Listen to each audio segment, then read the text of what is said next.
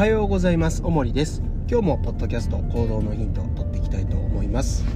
今日のテーマはですね、えー、前回に引き続いて、えー、思っていると分かっているっていうことでお話をしていきたいと思うんですけれども前回の音声では、えー、思っているっていうことをまず自覚しましょうと。そういったことが、え重要ですよと。特に、え自分自身が今後何か、え成長していくであるとかえー、まあ、企業を成長させていこうというふうに考えた時にたくさんのこうアイディアって出てくると思うんですよね。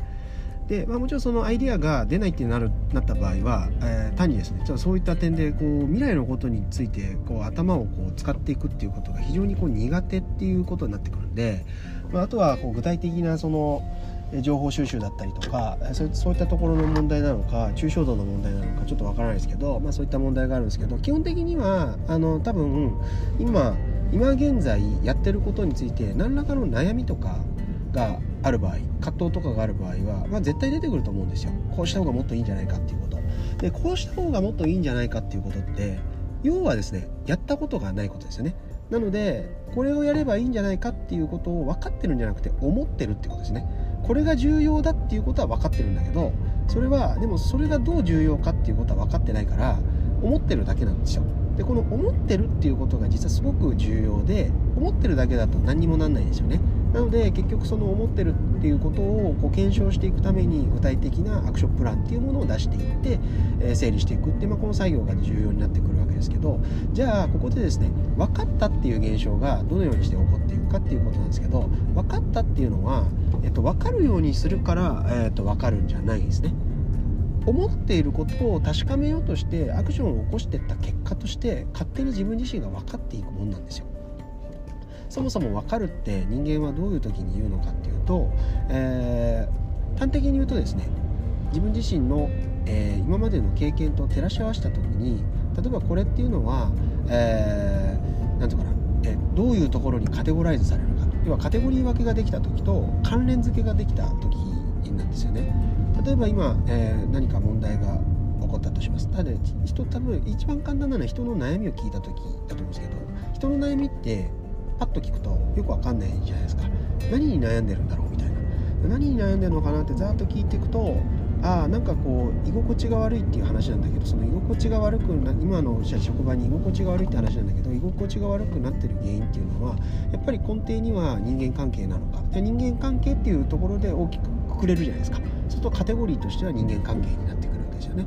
でじゃあその人間関係っていうことともうちょっと関連付けていくとなんで人間関係が悪いのかなってうところが例えば、えーと、単に仲良しクラブみたいなことに馴染めない性質を持ってる人なのか、えっと、目的に向かって何か一緒に頑張っていくっていうこの共同作業をあんまりうまくやれたことがなくって、えー、結局ですね、えー、まあ簡単に言ったら学生時代みたいなあの学生のノリでの付き合いしかやったことがなくて目標達成っていう、まあ、ライバルがいる環境に、えー、うまく馴染めてなくて人間関係がうまくこう構築できてないのかとか、そうするとちょっと関連付けられてくる、えー、わけですね。だから結局じゃあこの人が何を悩んでるんだろうなっていうことが、ま、分かった時っていうのはさっきも言ったような形で、えー、どういう話なんだろうっていうことを分類できた時とどう関係してんだろうっていうところの関連付けができた時に分かったっていうふうになってくるわけです。えー、ですからですねそれっていうのは聞いてればで聞くっていうのも実は具体的なアクションですね。えーっていうのも、まあ、まあ、相手が一方的にバーって喋ってればそうなんですけどそれでもしかしたら分かるかもしれないんだけどでも問いを入れていくことによってですねそれってこういうことなのとかって聞いていくことによって、まあ、相手から出てくる情報っていうのはもちろんコントロールというか、まあ、変えることができるじゃないですか。でそれによって得た情報っていうものを通してああそういうことねみたいな風に分かっていくわけですよね。なのでこれっていうのも実はアクションを通してるわけです。まあ、簡単に言ったらインタビューっていうことを通して相手を理解してるっていうところで一つアクションが入ってる、えー、けですよね。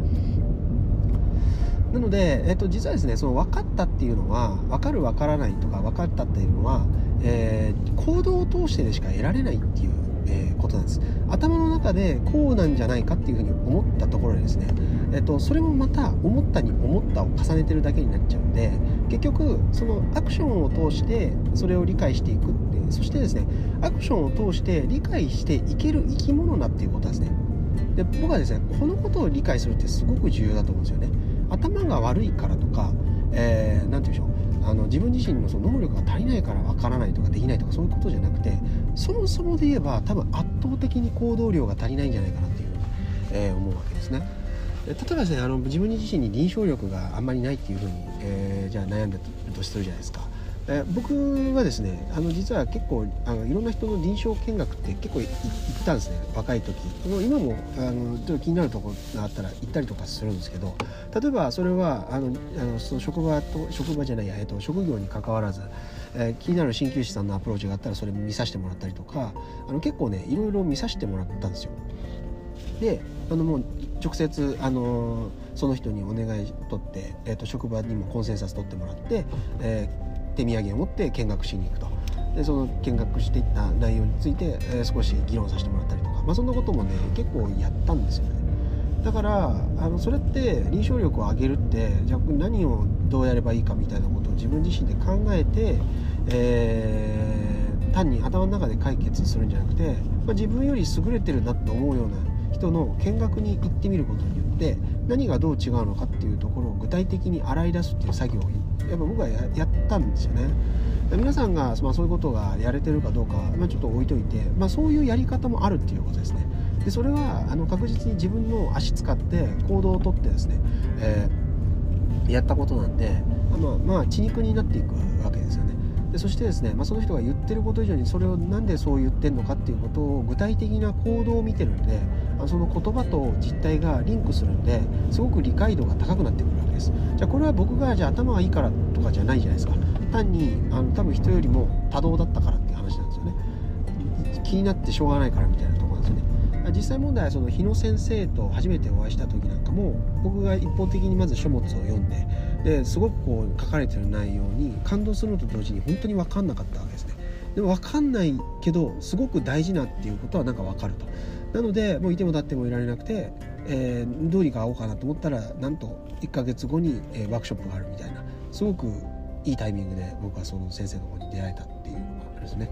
で熱は冷めぬうちに腕みたいなところでですねまあ、えー、そういうふうに会いに行ったとで実際行動を起こしてみたらすごく価値観がぶっ壊れるような体験をしてですね、えー、しばらくのうちはあちょっと会うの控えないとちょっと自分が壊れちゃうみたいな、まあ、そういったちょっと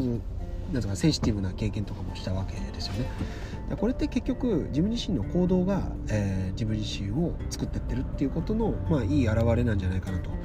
えー、思ってるんですけどなので結局ですね理解する分かるっていうことは自分自身の行動を通せば必ず、えー、訪れるわけです。で訪れるまでやってみたらいいってことなんですね。でそれっていうのは多分料亭とかにある失笑年みたいなもんでやっぱこう経験が行動を通して蓄積されていくから最終的に、えー、最終的にというかある一定のとこまで行くと分かったっていうのがパコンってこう落ちるわけですよね。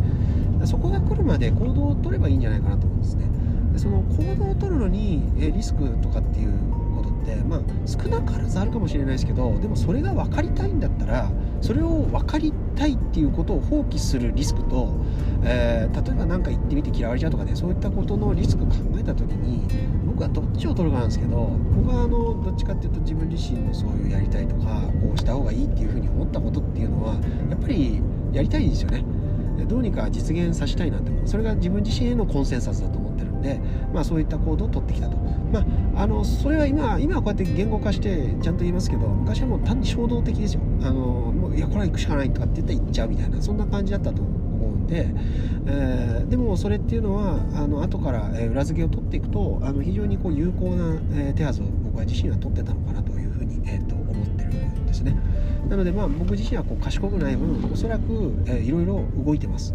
えー、その動くことによって、えちょっとずつ自分自身の中で分かったっていうのを蓄積してってるっていうところなんで、まあ、この行動のヒントっていうのもあくまでその行動をとっていくためのノウハウっていうより本当に単に行動したらいいんですよっていうことを言いたいだけなんですよ。でそれを行動をとって、えーえー、経験したことを僕は話してるわけで行動をとるまでの、えー、なんていうかな心理的なブロックみたいなものを、えー、全部取り外せばじゃあ行動ができるのかっていうとそうじゃないと思うんですよね。やってみて初めてその行動の意味とかっていうのがやっぱり分かってくるっていうこともあると思うんであぜひですねあの皆さんも、えー、そういった点でいつも思うんですけどえー、基本的には僕のこの行動のヒントを聞いてですね何かアクションを起こすっていうよりは単にその内容に感化されるっていうより、まあ、僕の声であったりとか、まあ、そういったところに感化されてとりとりあえず動いちゃおうと。その動いちゃうっていう状態があの何よりも実は重要で、えー、そのことを通してですねあの皆さんは今取り組んでることをより理解したりとかよりできるようになったりとか本当にそういった前向きな変化が、えー、起こってきますんでそのことをですね是非分かっていただきたいというふうに、えー、思っております。なので、えー、思ってるっていうことを、えー、実際のアクションを通して、えー、分かっているっていうところまで引き上げるこれが、えーと、非常に重要で分かってるっていうより引き上げるっていうふうに言ったんだけど分かってるっていう状態は、えーとそのうち訪れますなのでそうするとですね自分自身っていうものに自信つくじゃないですか。とにかく行動をとっていけば自分でも分かることがあるんだっていうことで自信持てるじゃないですか。そういった形でですね是非自信を持ってもらえたらというふうに、えー、思っております、えー、今日も、えー、これで終わりたいと思います、えいい一日をお過ごしください。ありがとうございました。